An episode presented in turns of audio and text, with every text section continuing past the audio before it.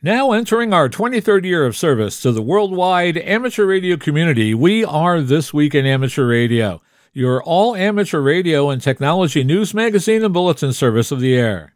This is edition number 1193, with a release and air date of Saturday, January 8th, 2022. Please take the program to your air following the Q tone.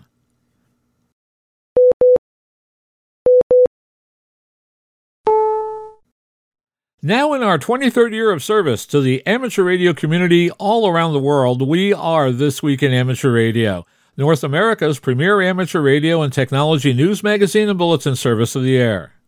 Here are the stories for release around the earth as we come to air with edition number 1193 of This Week in Amateur Radio. The ARRL is surveying Field Day participants in order to finalize the rules and regulations for Field Day 2022. The Volunteer Monitor Program report for the month ending December 2021 has been released. We will have the full report. We will introduce you to the League's newly appointed Director of Emergency Management. The new technician question pool has been released. We will tell you about the changes and the effective date. The ARRL Foundation grants first year funding for the ARISS Star Keith Pugh initiative. The League is strongly opposed to the U.S. Forest Service proposal to increase fees for communications facilities. The Radio Amateurs of Canada announces its new president. Colorado amateurs assist communications during wildfires in that state. An amateur in Iceland has completed over 27,000 contacts during 2021. Amateurs in Germany proposed to build Wi Fi networks in disaster areas, and one Navy veteran has spent time during the pandemic to build and outfit a complete communications trailer. It even has a kitchen. We will introduce you to him and tell you all about his project in this week's report. These headline stories will come to you in a moment along with this week's special features. We'll visit with Bruce Paige, KK5DO, and get an update from AMSAT and what's new with all of those amateur satellites in orbit. Our technology reporter, Leo Laporte, W6TWT, compares today's modern laptops to early mainframe computers and will tell us how the nation's wireless carriers are moving forward with 5G deployment this week ignoring the FCC and FAA directives about 5G's potential to interfere with airline altimeters. Australia's own Onno Benschop, VK6FLAB, will present a segment he calls Leaving the Hobby. Our own amateur radio historian Bill Continelli, W2XOI, returns with another edition of the Ancient Amateur Archives. This week, Bill looks back to the 1970s and the College War Resistance Network that was taking place on amateur radio. And our tower climbing and antenna master, Greg Stoddard, KF9MP, will talk about performing tower work with and for other amateurs. That's all straight ahead as North America's premier amateur radio and technology news magazine and bulletin service, This Week in Amateur Radio, takes to the air right now. Reporting from our headquarters studio here in beautiful downtown Albany, New York, I'm George W2XBS. And reporting from the newsroom in Halfmoon, New York, I'm Terry Saunders, N1KIN. And reporting from our news bureau in Rochester, New York, along the southern shore of Lake Ontario, I'm Dave Wilson, WA2HOY. And reporting from our outpost atop the Catskill Mountains in western New York State, where it's beginning to look like January, even though we did miss the big snowstorm. I'm Don Hulick, K2ATJ and reporting from our Troy, New York News Bureau, where the snowdrifts are just about up to my ankles. I'm Eric, KD2RJX. And from Studio One of our Central Florida News Bureau, I'm Fred, November Fox 2 Fox. And reporting from our news bureau in Fayetteville, Arkansas, where snowfall has thus far been the Instagram kind, you know, the kind that's here in the morning and gone by the afternoon, but it has been a three cat night cold. Brrr. I'm Will Rogers, K5WLR. And now, with this week's lead story, here is Terry Saunders, N1KIN. Leading off our news this week, the ARRL Programs and Services Committee is seeking input from stations and groups that participated in ARRL Field Day 2020 and 2021 and has posted a survey. For more details on this survey, we go to Rick Lindquist, WW1ME, who files this report. The committee said the survey results may help shape the development of field day rules for 2022 and beyond. The survey has already gone out to some 13,000 field day participants, more than 2,400 affiliated clubs, and to various reflectors. ARRL radio sport manager Bart Jahnke, W9JJ, said the Programs and Services Committee hopes to learn if participants prefer to continue field day under the pandemic accommodations afforded in 2020 and 2021, which included limiting home stations to 150 watts and weather stations in other or all classes should be limited to 150 watts as well. The idea here was to minimize the advantage of well established home stations with superior antenna systems and running up to the legal 1500 watt limit. During 2020 and 2021, ARRL permitted a couple of basic accommodations in the field day rules, such as allowing Class D home stations to work each other for point credit and contribute their scores to an aggregate club score. The survey link is a bit long, but you can find it in the story on the ARRL website or in this week's edition of the ARRL letter. The survey will close on January 17th. I'm Rick Lindquist, WW1ME. Specifically, as we look towards 2022 Field Day, health and social distancing concerns may continue in June 2022 during the ongoing world pandemic, said ARRL radio sport manager Bart Jahnke, W9JJ.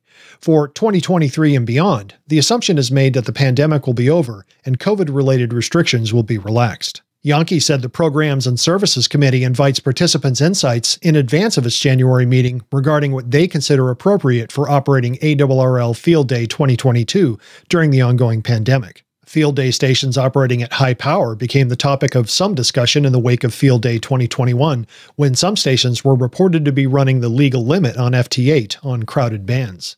The committee is also interested in views on the 150 watt versus 100 watt change in the field day low power category definition, which is being implemented across all contest platforms. New Year's Day marked the start of a new definition of low power for operators in HF contests sponsored by the ARRL. The league now defines low power as 100 watts or less, Although the ARRL says it made the move to standardize its categories with those in other low power contests, the league also recognizes that 100 watts is now the most common maximum output of most modern HF transceivers. During 2020 and 2021, ARRL permitted a couple of basic accommodations in the field day rules during the COVID outbreak. Participants who could not or did not want to be in a group were allowed to operate from their home stations and contribute their individual scores to their club's field day aggregate score.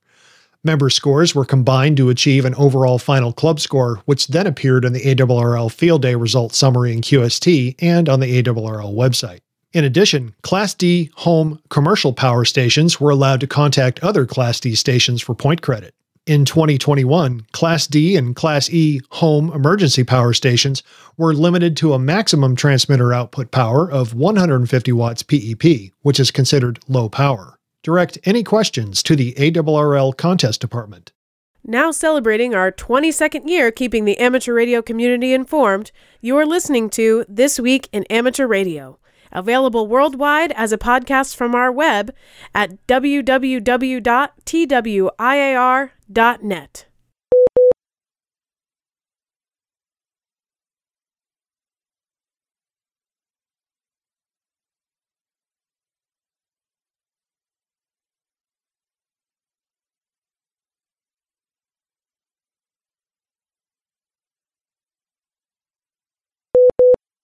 The Volunteer Monitor or VM program is a joint initiative between ARRL and the FCC to enhance compliance in the amateur radio service. This is the December 2021 activity report of the Volunteer Monitor Program report for December 2021. Operators in Center Hill and Coconut Creek, Florida, were issued notices for excessive signal bandwidth on 40 and 75 meters in violation of Section 97.307, Subpart A of FCC rules. General class operators in Hudson, Florida, Winterville, Georgia, Provo, Utah, and Bloomfield Hills, Jackson, and Howell, Michigan received notices for out of band single sideband operation on frequencies not permitted by their general class licenses, in violation of Section 97.301 of FCC rules. Technician class operators in Baltimore, Maryland, DeVernon, Illinois, Moore, Oklahoma, Bradenton, Florida, and Roseville and Rancho Cordova, California, received notices for FT8 operation on unauthorized 20 and 40 meter frequencies in violation of Section 97.301 of FCC rules. Commendations for exemplary amateur radio operation were issued to licensees in these cities. Dahlonega, Georgia, for managing medical and technical issues during the Six Gap Century Bicycle Race in October, Riverside, California, for operation during the October earthquake situational emergency test, Swansea, South Carolina, for operation on the South Carolina HF ARES net, Springfield, Indiana, for assistance to new operators in message handling, Mims, Florida, for exceptional efforts in correcting wideband issues, and operators in Raymond, Mississippi, for exemplary operation during ARRL Field Day, statewide HF and VHF nets, and assistance to new operators. The totals for VM monitoring in November were 1,901 hours on HF frequencies and 2,784 hours on VHF frequencies and above, for a total of 4,685 hours. There was one referral to the FCC for enforcement assistance. We thank Volunteer Monitor Program Administrator Riley Hollingsworth, K4ZDH, for this month's report. Since the UK regulator Ofcom was created in December 2003, there seems to have been a decrease in the amount of enforcement action for breaches of the radio spectrum regulations. Looking back to the October 1985 edition of the UK's Ham Radio Today magazine shows the high level of prosecutions that used to take place when communications regulation was carried out by the Department of Trade and Industry, the DTI. In 1984, there were 1,281 convictions relating to the illegal use of wireless telegraphy equipment, and just the first three months of 1985 showed 242 convictions. You can view the whole archive at worldradiohistory.com. In 2010, Ofcom stopped the annual publication of their prosecution and formal warning statistics and removed the historic prosecution statistics from their website. This action made it harder to determine if Ofcom was still carrying out any radio spectrum enforcement action. You can still see some of the historic Ofcom prosecution figures in the Internet Archive at web.archive.org. ARRL, the National Association for Amateur Radio, is pleased to announce the hiring of Josh Johnston, KE5MHV, into the role of Director of Emergency Management. Here to introduce us is Rick Lindquist, WW1ME, reporting from League headquarters. Johnston is from Ozone, Arkansas, and comes to ARRL with 16 years of experience as the director of Johnson County, Arkansas Department of Emergency Management. He holds an extra class ticket and is an ARES emergency coordinator, volunteer examiner, and ARRL registered instructor. Johnston is also certified in FEMA NIMS and is a Cybersecurity and Infrastructure Security Agency CISA AuxComm Communications Unit Leader. He holds a bachelor's degree in emergency administration and management from Arkansas Tech. ARRL CEO David Minster, NA2AA, said Johnston's contribution will help ARRL continue to support its dedicated amateur radio emergency service volunteers, improve opportunities for training, and advance relationships throughout the emergency communications community. I'm Rick Lindquist, WW1ME. With extensive experience in interagency cooperation and planning, Johnston is well versed in the different aspects of emergency management and leading both professional and volunteer operators. He has experience in communications planning and execution in the field and at the local and state level. As an Arkansas Master Certified Emergency Manager and past board member of Arkansas Emergency Management Association, where he served as president for two years, Johnston has experience working with government and agency representatives, as well as being boots on the ground in the field. Johnston will be based at ARRL's headquarters in Newington, Connecticut, and will be working with staff and member volunteers and coordinating with the ARRL Board's new Emergency Communications and Field Services Committee. The National Conference of Volunteer Examiner Coordinators Question Pool Committee has released the 2022 through 2026 Technician Class FCC Element 2 National Conference of Volunteer Examiner Coordinators Question Pool Syllabus and Question Pool into the public domain. The new question pool is available as a Word document or PDF. The three graphics required for the new technician question pool are available within those documents or separately as a PDF or JPG files. The new pool incorporates some significant changes compared to the 2018 through 2022 pool. Its 257 questions were modified slightly to improve wording or to replace distractors. 51 new questions were generated, 62 questions were eliminated. This results in a reduction of 11 questions, bringing the total number of questions in the pool from 423 to 412. The difficulty level of the questions is now more balanced, and the techniques and practices addressed have been updated.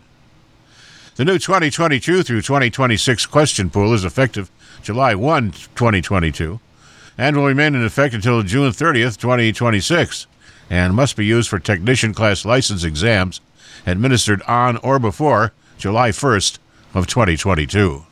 A Barbados ham is among the world's oldest, if not the oldest. Winston A. Woody Richardson, 8P6CC, formerly VP6WR, has turned 107 years old, placing him among the world's oldest radio amateurs. The Woody Richardson Communications Room at the Amateur Radio Society of Barbados is named for him.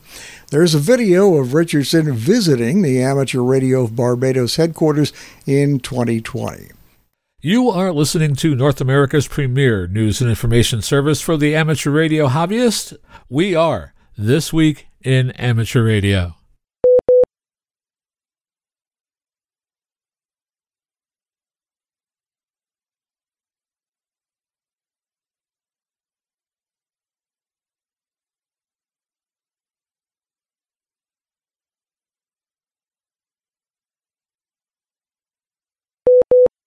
A $47,533 ARRL Foundation grant will fund the initial phase of the amateur radio on the International Space Station STAR Keith Pugh Memorial Project. Rick Lindquist, WW1ME, is here with more. STAR, which stands for Space Telerobotics Using Amateur Radio, honors the memory of Keith Pugh, W5IU, a highly respected member of the ARISS team who died in 2019 ARISS, as you probably already know, arranges live question and answer sessions via ham radio between International Space Station crew members and students. Keith Pugh was a star ARISS technical mentor, assisting schools with ARISS contacts, encouraging interest in ARISS among educators, and visiting schools to teach students about wireless technology.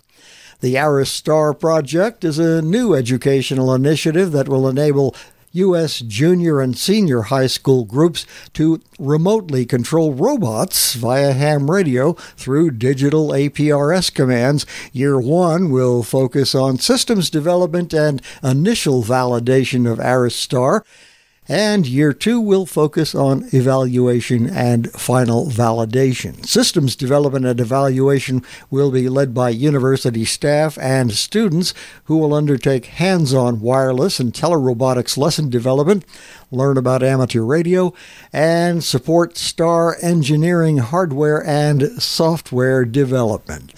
I'm Rick Lindquist, WW1ME. In the second phase of the project, youth teams will be selected to experiment and critique STAR telerobotic scenarios in closed courses. In the process, ARISS will encourage students to prepare for and earn an FCC amateur radio license, enabling them to use ham radio to learn and practice concepts in radio technology and radio communication. ARISS USA Executive Director Frank Bauer, KA3HDO, praised the ARRL Foundation for its generosity. ARISS team member Keith Pugh, W5IU, poured his energy into inspiring, engaging, and educating youth in space and in amateur radio endeavors, Bauer said. What better way to honor Keith than through the ARISS STAR Initiative? We thank the ARRL Foundation for its vision to move this initiative forward. Maybe someday one of our ARISS STAR students will use their telerobotics skills to control scientific rovers on the moon or Mars. Over the past two decades, more than 1,400 ARISS contacts have connected more than 1 million youth with the ISS using amateur radio, with millions more watching and learning. The overarching goals for STAR are to improve and sustain ARISS STEAM educational outcomes. Robotics is gaining popularity among youth and adults alike, and telerobotics adds a wireless accent to robotic control. This will expand ARISS's educational dimension to attract the attention of more groups, students, and educators, outreach that promises to attract new audiences.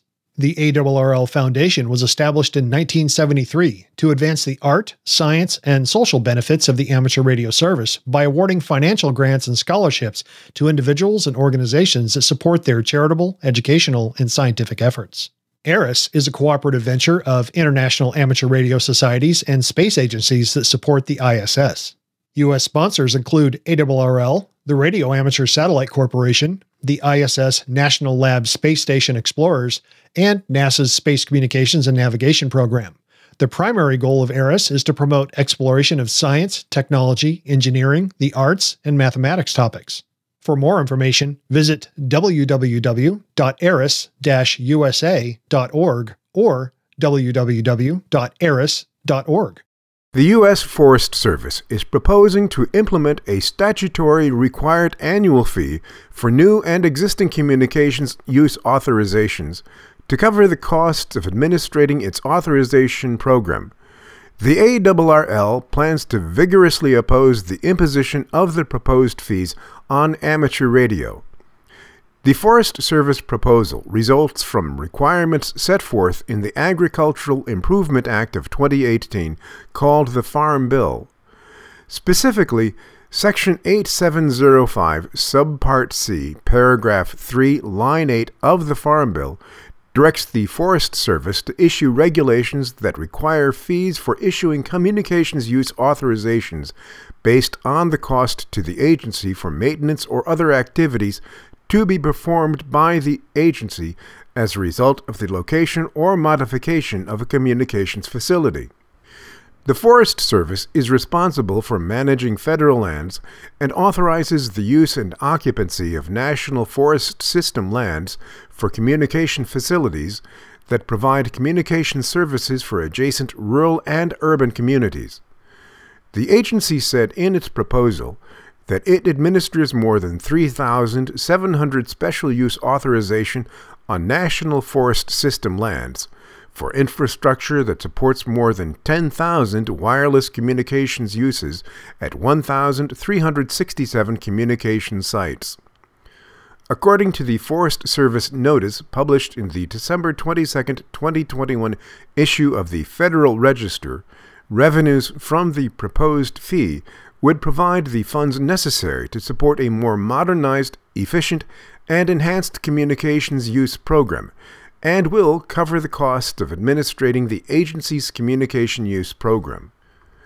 Costs, as laid out in Section 8705, Subpart F, Paragraph 4 of the Farm Bill, may include expenditures for such things as on site reviews of communication sites, developing communications site management plans, hiring and training personnel for the communication use program, conducting internal and external outreach for and national oversight of the communications use program, and obtaining or improving access to communication sites on National Forest System lands. ARRL encourages amateur radio licensees to file comments opposing the imposition of the proposed administrative fee on amateur radio users. Comments must be received in writing by no later than February 22, 2022. Comments may be submitted online at the Federal Rulemaking Portal or via USPS mail to Director, Lands and Realty Management Staff, 201 14th Street, SW, Washington, D.C. 20250-1124 and must include the identifier RIN 0596-AD44. BBC Radio 4 announcer and newsreader Jim Lee, Golf 4 Alpha Echo Hotel, launched special event amateur radio station Golf Bravo 100 Bravo Bravo Charlie from the BBC's Broadcasting House in London at exactly midday on the 1st of January 2022. Within minutes, amateur radio stations around the UK and throughout Europe were clamouring to contact the special BBC station and secure a prized entry in the logbook. The London BBC Radio Group was granted an extended special event radio licence by the regulator Ofcom to operate the station throughout 2022. The amateur radio activity is one of many events organised to celebrate 100 years of British broadcasting, which began from Savoy Hill in 1922 as the British Broadcasting Company, moving to the iconic Broadcasting House in 1932, and gaining a royal charter as the British Broadcasting Corporation. The London BBC Radio Group has a growing membership, which includes engineers, journalists, producers, and on air presenters in both television and radio.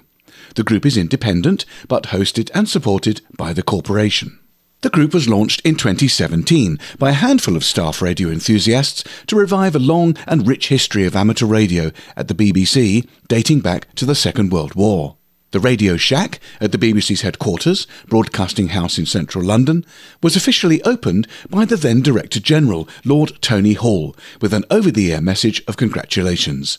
Lord Hall was subsequently bestowed honorary membership of the club.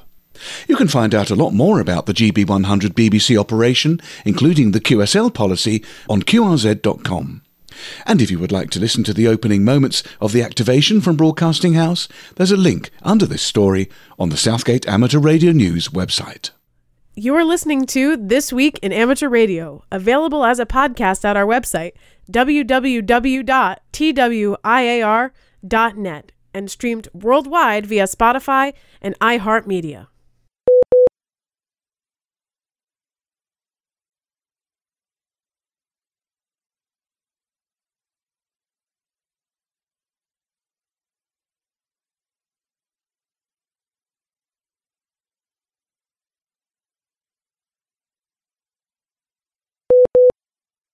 And now with the latest technology news and commentary from Petaluma, California. This week in amateur radio is proud to present Leo Laporte. Leo Laporte, the tech guy, whoosh, coming at you over to radio and the internet. Somebody once said, maybe it was me, I don't remember now. Technology is anything that wasn't around when you were born. So if you grew up with buttons when the zipper came out, ooh, high tech. Actually, it is if you think about it. A zipper is pretty a pretty cool invention. But in this case, we're pretty much sticking to the tech that has uh, microprocessors in it. You know, anything with a chip in it. Sometimes I say microprocessors to be more accurate. Those thinking machines we call computers. Uh, the internet is not a thinking machine, but it is made up of computers. So I guess the internet, certainly your smartphone is a computer, your smartwatch. Uh, home theater, that's high tech these days. Didn't used to be. Used to be tubes. But again, if you grew up if you grew up in uh, you know the late 19th century, uh, an airplane, woo, wow, would be high tech. I just read a great biography of the Wright brothers by David McCullough, and for at least three years after they first flew there at Kitty Hawk in North Carolina on the beach there, people didn't believe it. They said, "No, you didn't fly. You liars! You're making that up." Even though there were eyewitnesses and pictures, they didn't. Oh, nobody. Man cannot fly. Nobody believed it. It took three years and a very, very public demonstration before uh, the, anybody believed that the Wright brothers had invented the airplane. So that's there's that. Anything invented after your birth. Actually, that's not so. That's I guess not even a good measure either, because uh, even though I was born a long time ago, computers had already been invented uh, shortly after World War II. Maybe even during World War II, there were tube-based computers calculating artillery trajectories and things like that. So, but you know, things that became prominent after you became aware of things going on in the world. Because that's the new, is what I guess I'm saying. The new stuff is high tech. Uh, and there's certainly a lot of new stuff, man. No matter even if you were born in the 90s or the are there people born in the 2000s? I guess there are. There are actual adults born in the 2000s. Even if you were born that recently, there there are uh, things that you go, wow, like self-driving cars, right? Wow. There's new tech all the time. This augmented virtual reality stuff. That's that's pretty interesting, pretty exciting. Nowadays, I think this is true. You can't trust anything you see on TV or hear on the radio or anything like that. So, your computer in your in your phone, your laptop, is so much more powerful. There, so this article in the IEEE Spectrum, uh, he compares it to a giant mainframe from the early 1960s, the IBM 7090, the 7090. The first line of transistorized computers didn't use vacuum tubes. It was big, filled up a room. A lot of that was tapes. That's where it would store stuff. Uh, and I know some of our audience uh, actually has worked on these 7090s.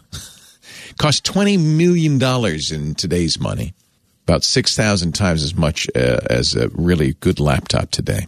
Six, I'm sorry, did I say six? 60. Try 60. No, six. Let's see. Good laptop. You know, that's about right. Good laptop be around uh, $2,000, $3,000, somewhere in there. 3500 of course, one of the problems in the old days with these mainframes is you couldn't sit down in front of it and use it 100%. You had to timeshare it with other people. You know, you were lucky, according to this article by Rodney Brooks in the IEEE Spectrum, you were lucky if you get an hour of computer time a week. The 7090 had a clock cycle of uh, 2.18 microseconds. Translate that into the modern, you know, we talk about megahertz and gigahertz. It was 500 kilohertz but even that overestimates its performance because of the way instructions worked. There was no pipelining in those days. So it's estimated it could do about 100,000 instructions a second. That sounds like a lot. In fact, in 19, 1963, that was, you're going, wow, that thing's fast. 100,000 instructions a second. Are a modern computers 3 billion instructions per second? 3 billion. And of course, that's per core. And you have, you know, in your iPhone, I think you have eight cores, six, six or eight, something like that. And your laptop, you have, you know, four or more. My uh, my iMac has ten cores, so we're talking uh, when you add up the cores and everything, hundred thousand times faster than that mainframe. hundred. It's kind of hard. So it's kind of hard to put this all uh, in perspective. But because you don't have to, you know, wait and share your computer with anybody. You can uh, you can rack up 1900 years of 70 90 computer time every week. More, almost 2000 years of computer time on the mainframe every week on your laptop. And we're doing stuff though to to use it. That you maybe you've heard of the uh, AI model GPT three. This is a new artificial intelligence that's writing articles, blog posts, plays, to make the model, just the model to train that language, would have taken 36 million years on the mainframe. So that's why, you know, we didn't have artificial intelligence back in those days. People gave up on artificial intelligence as you can't do it. Well, it helps if you have, you know, 36 million years to, to work on it. It makes it easier. I can go on and on about memory and storage and etc. But the difference essentially in 60 years of computing is remarkable. You have the equivalent of thousands, maybe millions, maybe quadrillions of those 7090s on your laptop. Wow. Let's see. actually, you know, I, I, come to think of it, a lot of things happened uh, while I was gone, while we were gone, while we were enjoying the holiday. I hope you enjoy. I hope you had a good holiday. I do. I hope you had a nice holiday. Let's see what else. AT&T and Verizon have thumbed their nose at the uh, Federal Aviation Administration. January 5th, what is that, Wednesday? They're uh, going to turn on uh, 5G wireless, and uh, the FAA says this could be a problem uh, for planes, especially for navigation equipment like altimeters. The phone companies said, hey, you can't hold this spectrum. We spent billions of dollars on it. You can't hold it hostage until people upgrade those obsolete altimeters. Yeah, but if you're flying a plane with that altimeter and the yeah, mm, not good. So that happens Wednesday. Tuesday, It's the end of the line for an old friend, BlackBerry. As of January 4th, if you have an old phone or maybe a tablet, like the Playbook running BlackBerry's own software, it will no longer reliably function. That's the quote from the company. I don't know what that means. It will no longer reliably function. Okay. So I don't know if you're still using that BlackBerry. Maybe it's time to get a, a, a newer phone. Speaking of no longer reliably function, there was a YK22 bug January 1st. Microsoft Exchange, which is a mail server widely used by big companies, uh, broke. They didn't at midnight, January 1st, 2022. They they uh, it's a it's it's a long, sad computer science story, but uh, but they broke, and the uh, the FIPS FS engine is blocking email delivery with on premises servers starting at midnight. That's why you haven't had an email. And you know what? Not so bad, honestly. Not not so bad. Anyway, I'm glad you were here, and I'm here, and I'll be here next week, and I hope you'll come by and bring your friends too as we talk high tech Leo Laporte, the tech guy. Are you ready for another trip into amateur radio history? I'm Bill Continelli, W2XOY, and I'll be back in a moment with another edition of the Ancient Amateur Archives here on This Week in Amateur Radio. You are listening to North America's premier news and information service for the amateur radio hobbyist. We are This Week in Amateur Radio.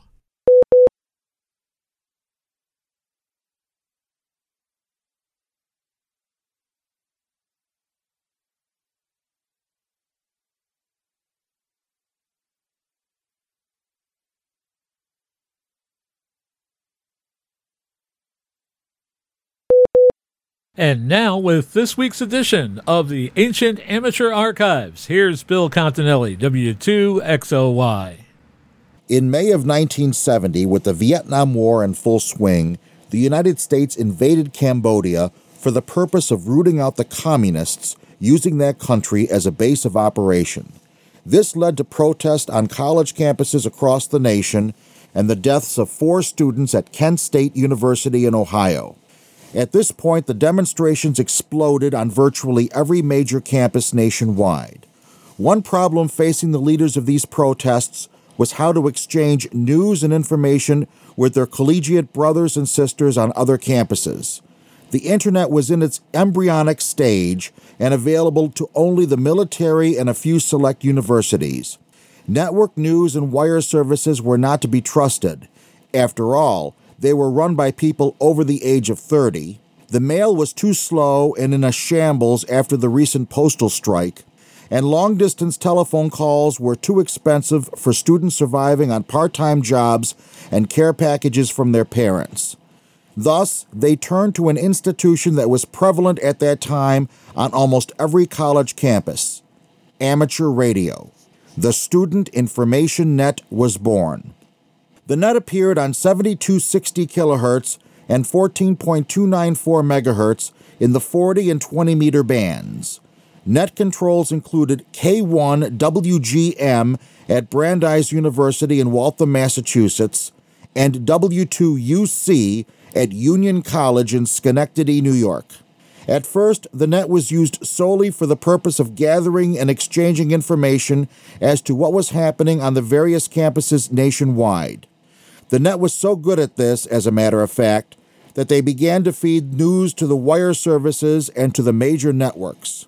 However, the net soon expanded in scope, and that's where the trouble began. Dialogue was encouraged among the various participants on the merits of the war and what type of protests should be used. News bulletins were passed as traffic to be rebroadcast on the college radio stations funds were solicited for the continuation of the student strike activities. Traffic was passed encouraging students to send their draft cards to Washington, D.C. for a massive bonfire. A boycott of Coca Cola was discussed, as well as a demonstration to be held at Fort Dix on May 16th. W2UC and W3EAX exchanged information on the demonstration at the University of Maryland and the attempt to block U.S. Route 1. W2UC claimed they were forwarding and all information received to a clearing center, the location of which was not specified. Then it started.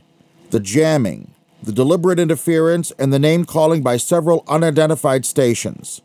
The net continued through the jamming and operated for about a month, long enough for the U.S. to withdraw from Cambodia and for the summer break to arrive. But the controversy was just beginning. The July 1970 issue of QST contained an editorial in which the ARRL stated that the use of the amateur bands for heated political discussion was a self imposed taboo in amateur radio. They said that because of amateur radio's international status, what goes out over the air can have negative political consequences for us at future radio conferences. As a result, according to the ARRL, there was no place on the amateur bands for arguing about the Vietnam War, advocating resistance to the draft, and talking about the new and permissive morality.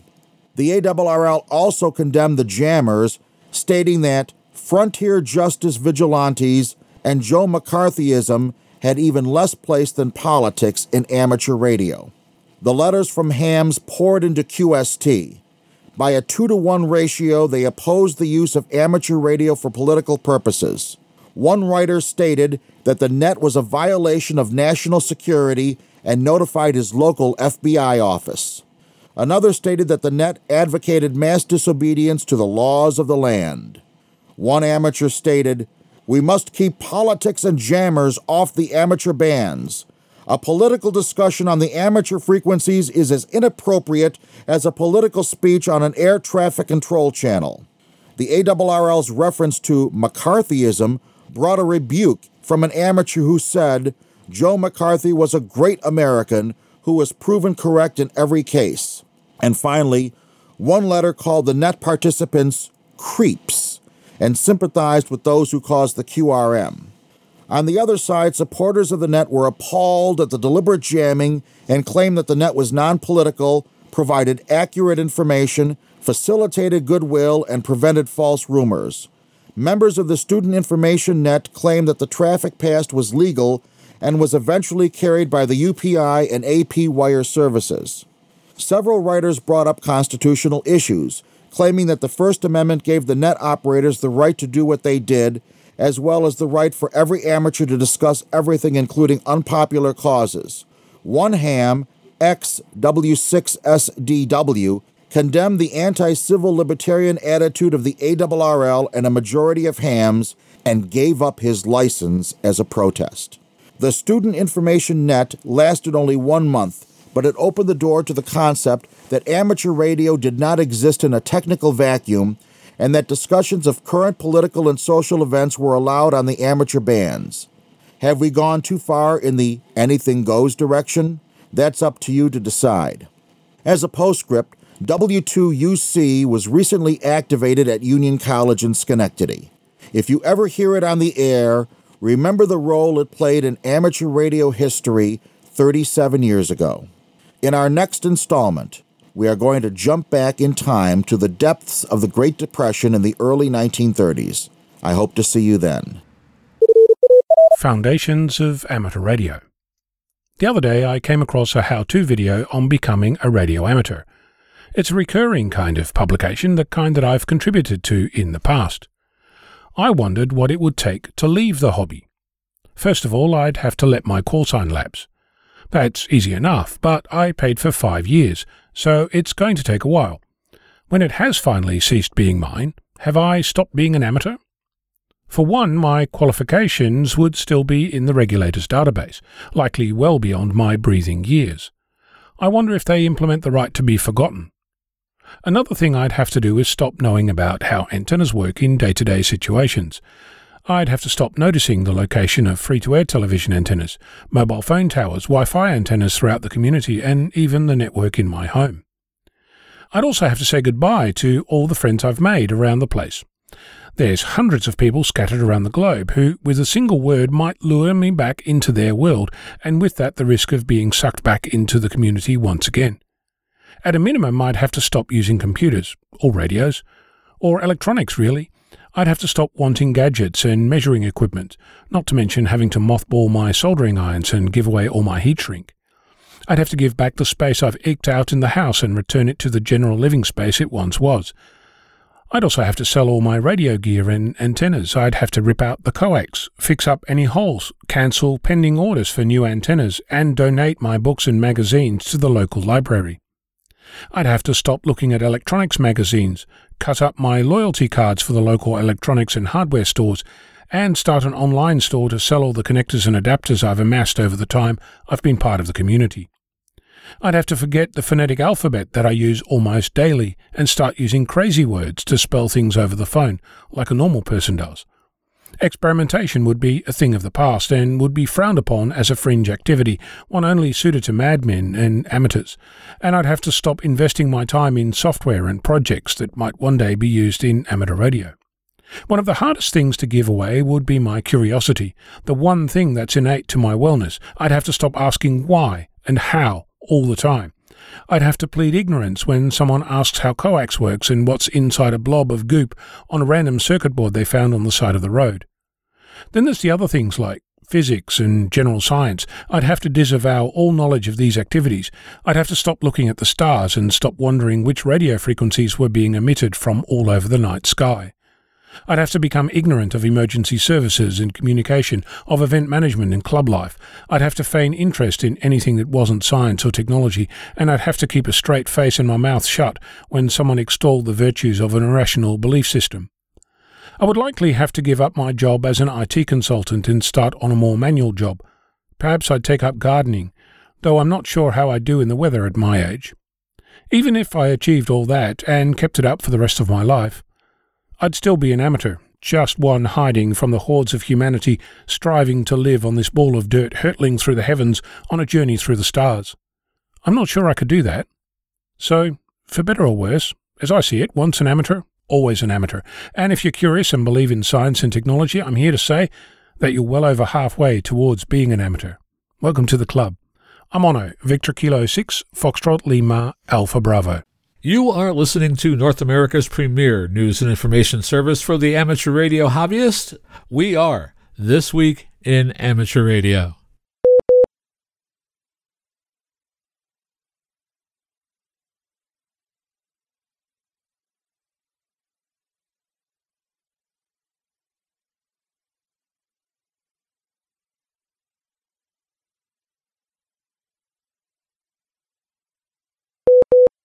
The painful lessons of the flooding in Germany where the Ahr River burst its banks last September were not lost on amateur radio operators. According to a report on the WIA Newswire, a prototype radio response system is now in the works with eye towards a rollout and demonstration this coming April. Networks are being established featuring high performance Wi Fi communications, providing those in hard hit areas with the ability to send and receive messages over the Internet. The prototype's development is being underwritten by the Deutscher Amateur Radio Club. Full scale nationwide operation is estimated at costing 1 million euros. The DARC's emergency radio officer, Oliver Schlag, DL7TNY, said outside funding would be needed to implement the full program. The ultimate goal is to provide the Wi Fi connections through the wireless local area network components, as well as charging stations for mobile devices of those in the impacted areas. New Radio Amateurs of Canada President Phil A. McBride, VA3QR slash VA3KPJ, took office on January 1. He was elected by the RAC Board of Directors. McBride succeeds Glenn MacDonell, VE3XRA who served the maximum of three consecutive two year terms. McBride is a former RAC Ontario South Director. Former Ontario North and East Director Alan Boyd, VE3AJB, is the new Vice President, and former Member Services Officer and previous Atlantic Director Dave Goodwin, VE3KG, is the new Regulatory Affairs Officer.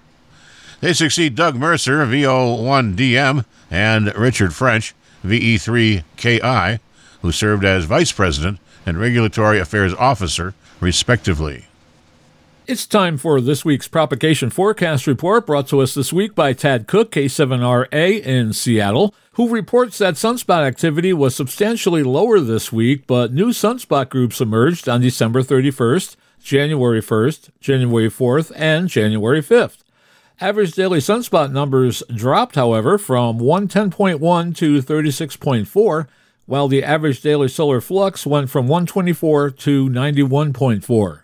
Geomagnetic activity was still fairly quiet, even with a large number of flares and a coronal mass ejection, with average daily planetary A index changing from 6.4 to 7.7, and average middle latitude A index went from 4.4 to 6. The predicted solar flux over the next month shows 10.7 centimeter flux values peaking at 120 on January 16th through the 24th and once again at 120 in mid February.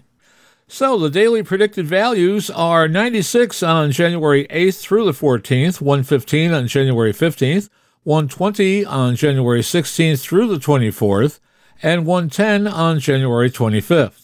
Looking at the predicted planetary A index, it will be 5 on January 8th, 12, 14, and 8 on January 9th through the 11th, 5 on January 12th through the 14th, 8 and 12 on January 15th and 16th, back to 8 once again on January 17th and 18th, and it will be 5 on January 19th through the 22nd. Time now for the AMSAT report. Our report last week mentioned our newest satellite, XW3, or CAS 9 if you prefer. At the request of the Chinese amateur satellite group CAMSAT, AMSAT has designated the satellite as Hope Oscar 113 or HO 113. XW3 was launched on December 26th. If you've not had a QSO on the new satellite, give it a try. The inverting VU linear transponder uplink is 145.870 MHz and the downlink is 435 180 MHz. The transponder passband is 30 kHz. XW3 has a space camera aboard. AO 73 is operational again. This is your chance to earn the 73 on 73 award. Work 73 unique stations on AO 73 in any mode. No QSL cards are required. Send your log extract to n8hm at arrl.net with the call sign of each station worked, time in UTC, and date. AMSAT has a Twitter account where a lot of those who are roving will tweet their roves. If you need a grid or state to finish up an award, be sure to join at AMSAT. The AMSAT report comes to us each week courtesy of Bruce Paige, KK5DO. The Icelandic radio ham Brynjolfur Jónsson, Tango Foxtrot 5 Bravo, made 25,237 contacts during 2021. He used the popular WSJT digital mode called FT8, which uses a multiple frequency shift keying protocol. In fact, TF5B made slightly fewer contacts than the year before, when he broke the 30,000 contact barrier. The number of separate world entities he contacted, called DXCC, was 154. Of the 40 available CQ areas, he contacted 39. 87.5% of contacts were made on the 17, 20, 30, and 40 metre bands. Dividing the contacts up by continent, European contacts counted for about 75%, North America 13%, and Asia about 10%. In contrast, Africa only counted for 0.4% of all his contacts. So congratulations to Billy, as he's affectionately known, with a great DX result last year.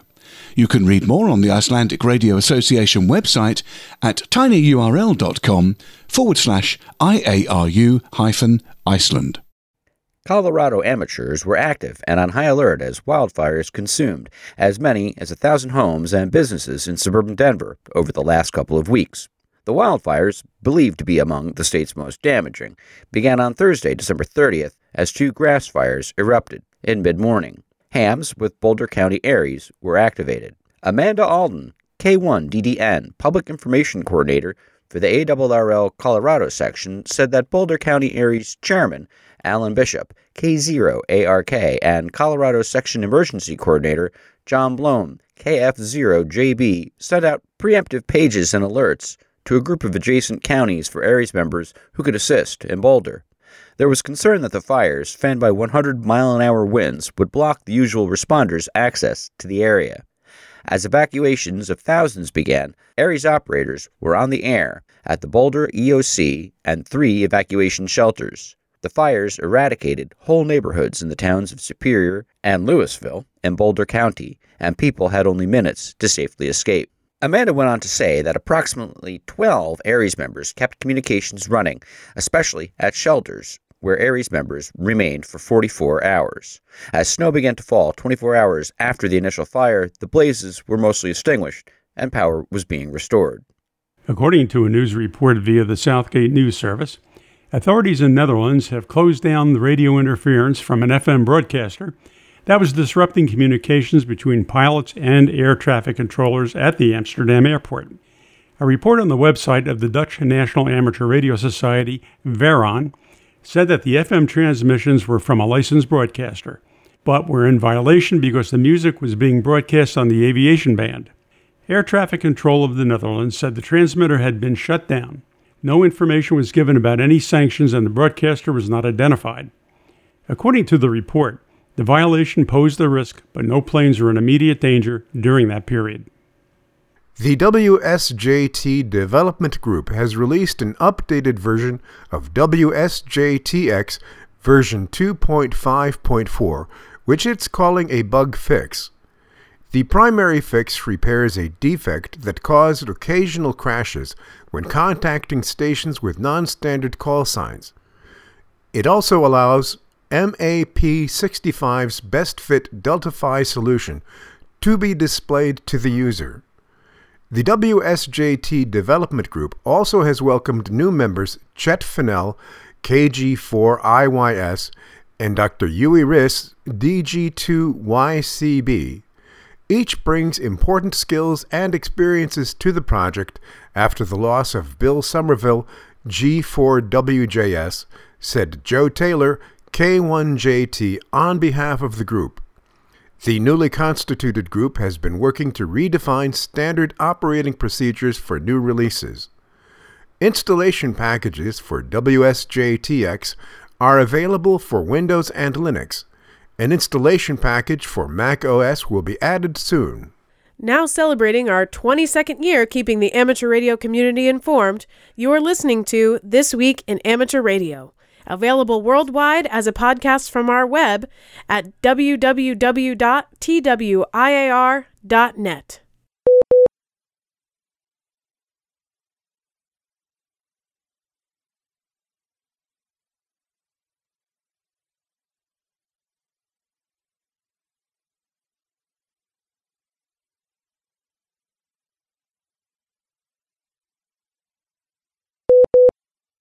Dr. Tamitha Skov, Whiskey X-Ray 6 Sierra Whiskey Whiskey, and Jim Bacon, Golf 3 Yankee Lima Alpha, are among the speakers at the Ham SCI Workshop 2022, entitled The Weather Connection.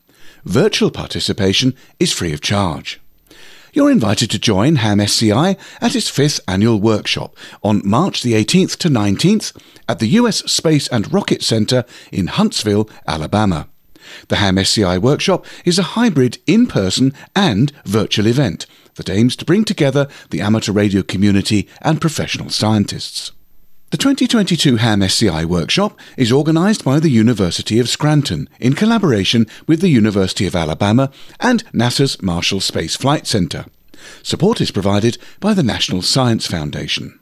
Dr. Tamitha Skov, Whiskey X-Ray 6 Sierra Whiskey Whiskey, is a pioneer in the field of broadcast space weather and will focus on the ionospheric impacts of space weather.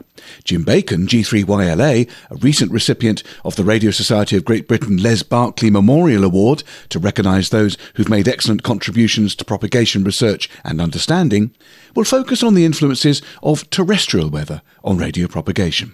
Further details of the event can be found at hamsci.org forward slash hamsci 2022. The National Oceanic and Atmospheric Administration and the U.S. Fish and Wildlife Service have invited comments regarding a new monument management plan for the Pacific Remote Islands Marine National Monument, KH1, KH3, KH5, and KH9. The monument encompasses approximately 495,200 square miles in the central Pacific Ocean.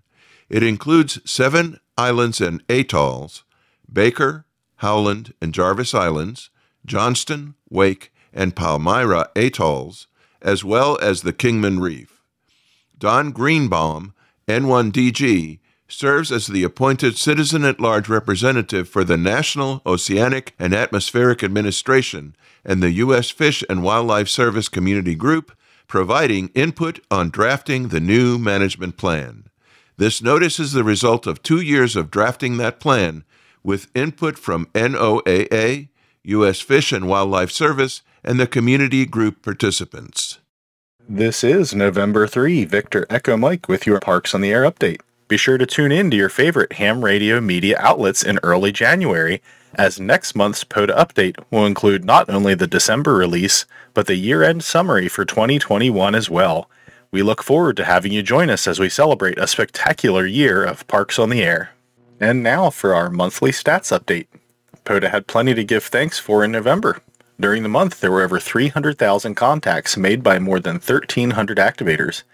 These operators put just over 3,100 parks on the air from 23 different DX entities. The top activators for the month were K4NYM with 4,440 QSOs and NG5E who activated 111 different parks. The top hunter for the month was K9 ICP with 1,063 QSOs while hunting 770 different parks. In our POTA DX corner, England was our Region 1 leader with just under 1,000 QSOs. Canada was our Region 2 leader with approximately 14,500 QSOs. And Japan was our Region 3 leader with just over 4,500 QSOs.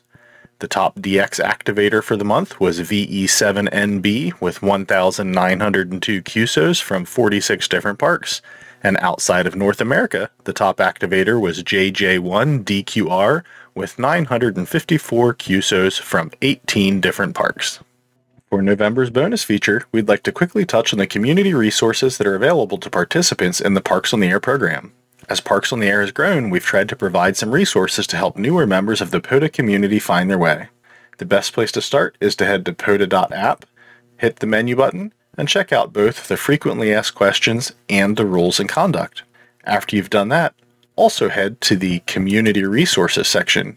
Here you'll find both an activator and a hunter introductory course prepared by Matt, N3NWV. These are great videos that give a lot of awesome details for activators and hunters in the POTA program. Also, in this Community Resources section, you'll find both POTA activator and hunter PDF guides. These are very detailed and give a lot of excellent information about activating and hunting in POTA, and they're excellent resources to keep with you. Last but not least, we'd like to call your attention to the POTA Slack and Facebook groups, where you can chat with other members of the community, ask questions, swap tips and stories, or even just share some pictures of your activations. The Slack and Facebook groups are also the best places to get in touch with the admins and developers in the POTA program, so be sure to check them out if you'd like to chat with any of us that support POTA. This concludes our November 2021 Parks on the Air update. As always, the team at Parks on the Air wishes you safe activations and happy hunting. 73. The Australian Army is working to simplify some areas of its radio communications through the help of a collaborative effort with Microsoft. The program relies on artificial intelligence, or AI, to automate communications transcription and analysis. The military is hoping the end result will be greater situational awareness and a higher level of tactical decision making. A December 16th report by the Microsoft News Center said the first priority will be the analysis of radio voice communications, providing searchable text transcripts that military commanders can refer to and glean enhanced situational awareness to assist in their decision making. Part of that effort is to use artificial intelligence to identify the sender, recipient, and other key message parameters, which will help sort out the transcription process properly. Brigadier Ian Langford, Director General of the Future Land Warfare Branch, told Microsoft employing artificial intelligence tools through a reliable, secure, and resilient platform to consolidate battlefield communications is an important step toward the creation of a decision support engine to create decision advantage in the future. Dick Filstra, PA0 Delta Fox November, is the 2022 Carol Perry Educator of the Year. Orlando Hamcation has announced that Dick Filstra, PA0 DFN, is the 2022 recipient of the Carol Perry Educator of the Year Award. The award recognizes an outstanding contribution to education and advancing youth in amateur radio. It was first awarded in 2018 to its namesake, Carol Perry, WB2 Mike George Papa, to recognize her work in teaching students about ham radio. Orlando Hamcation and the ARRL are sponsoring the 2022 ARRL National Convention, February 10th through the 13th. Perry is a past state and amateur radio amateur of the year and a recipient of the ARRL Instructor of the Year award. She has moderated the Hamvention Youth Forum for more than three decades. Filstra is the first international winner of the Carol Perry Educator of the Year award. A retired school principal, he has worked for years to reach out to youth with the latest technology to ham radio. At ham radio events, he helps groups of youngsters in building electronics projects, guiding groups of other hams to assist them in to finish the projects correctly. He has also organized international school projects, including Communications Helps International Progress Program, with participating schools throughout Europe. Filstra is the Netherlands International Amateur Radio Union member society, VERON's Region 1 Amateur Radio Direction Finding Committee Working Group member. It focuses on the European Youth ARDF Championship on transmitter hunting activities and competitions. Filstra is also very active in ARDF. After a successful pilot camp program in 2021, the next Youth on the Air for the Americas camp has been set up for June 12th through the 17th of 2022. With more details on the upcoming youth camp, we go to Rick Lindquist, WW1ME, who files this report. The camp will return to the National Voice of America Museum of Broadcasting in West Chester Township, Ohio. The application period will open online on February 11th. Eligible participants are amateur radio operators between 15 and 25. A total of 30 campers will be accepted. Some of the 30 slots will be reserved for campers who reside outside of the U.S. but do reside in the Americas. Priority will be given to first time attendees. Returning attendees will serve as camp leaders. Youth on the Air Camp Director Neil Rapp, WB9VPG, is remaining cautiously optimistic regarding pandemic issues. Beginning in 2022, the camp will alternate as much as possible each year between June and July. Rapp hopes that alternating months will provide some diversity with school schedules, extracurricular activities, and major ham radio events. I'm Rick Lindquist, WW1ME. Beginning in 2023, the location of the camp will rotate to various locations within the Americas. A system will be announced in which International Amateur Radio Union member societies and clubs will bid to serve as host of the region. For details about the camp and to sign up for updates by email, visit Youth on the Air Camp website. Contact Rapp for more information. We pause for stations along the network to identify. We are This Week in Amateur Radio, available as a direct download on our website at www.twiar.net.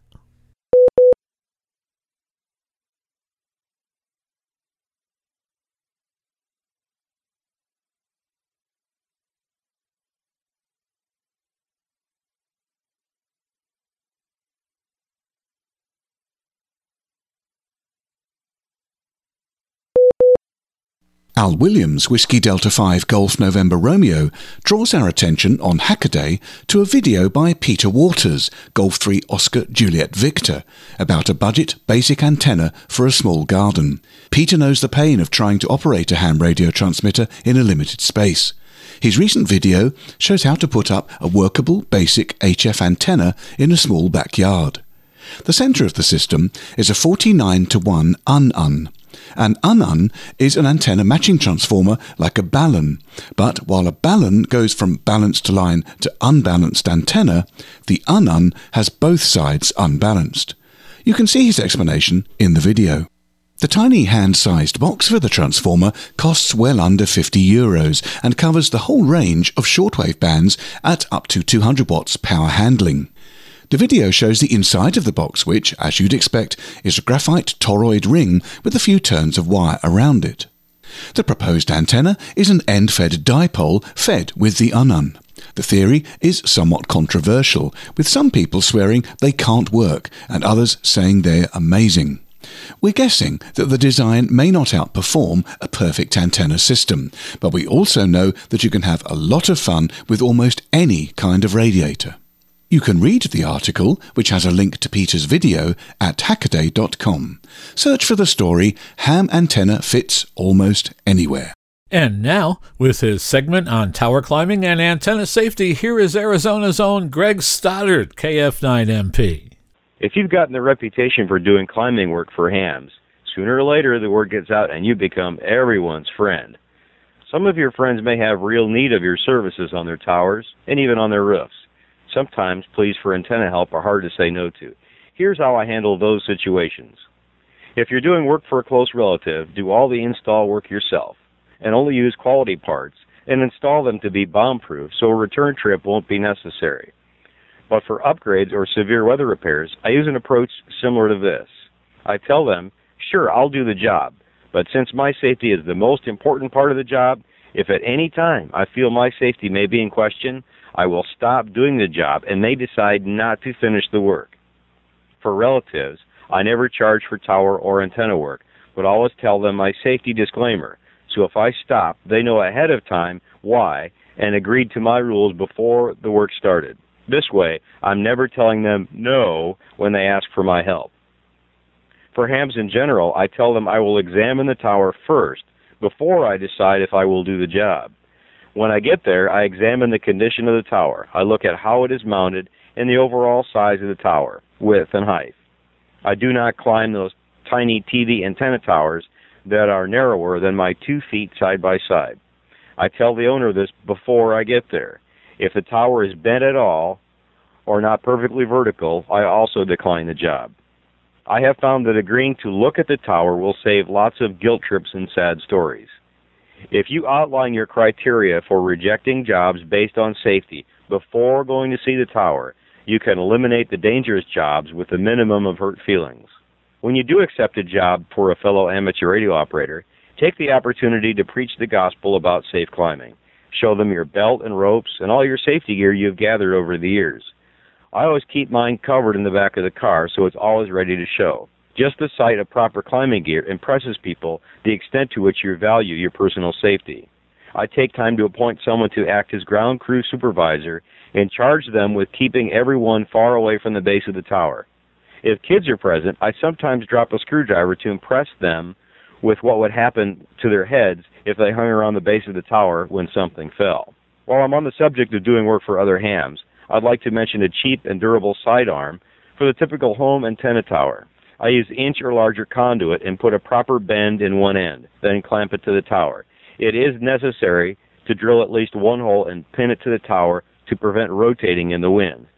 I would ask a professional electrician to bend the conduit for me if you have no experience doing that yourself since it is easy to kink it and ruin it. Remember, tower work at any height can easily become deadly. Money spent on books, videos, and climbing gear is well worth the investment. This is Greg Stoddard, KF9MP, reporting for This Week in Amateur Radio. And finally, this week, a retired U.S. Navy commander, Frank Hutchison, AG7QP, has taken the principles of submarine design that he'd learned in the military and steered them in the direction of his amateur radio public service work an emergency responder in his Spokane, Washington community, Frank has converted a 60 year old camping trailer into a ham radio communication center, a project he began more than a year ago. The trailer now has the capacity for three radios, two heavy duty rechargeable batteries, and a pair of 200 watt solar panels on the roof to keep the interior lit. There's even a kitchenette. Following months of work, Frank was able to give the camper a test drive of sorts this past October during an emergency exercise at his church.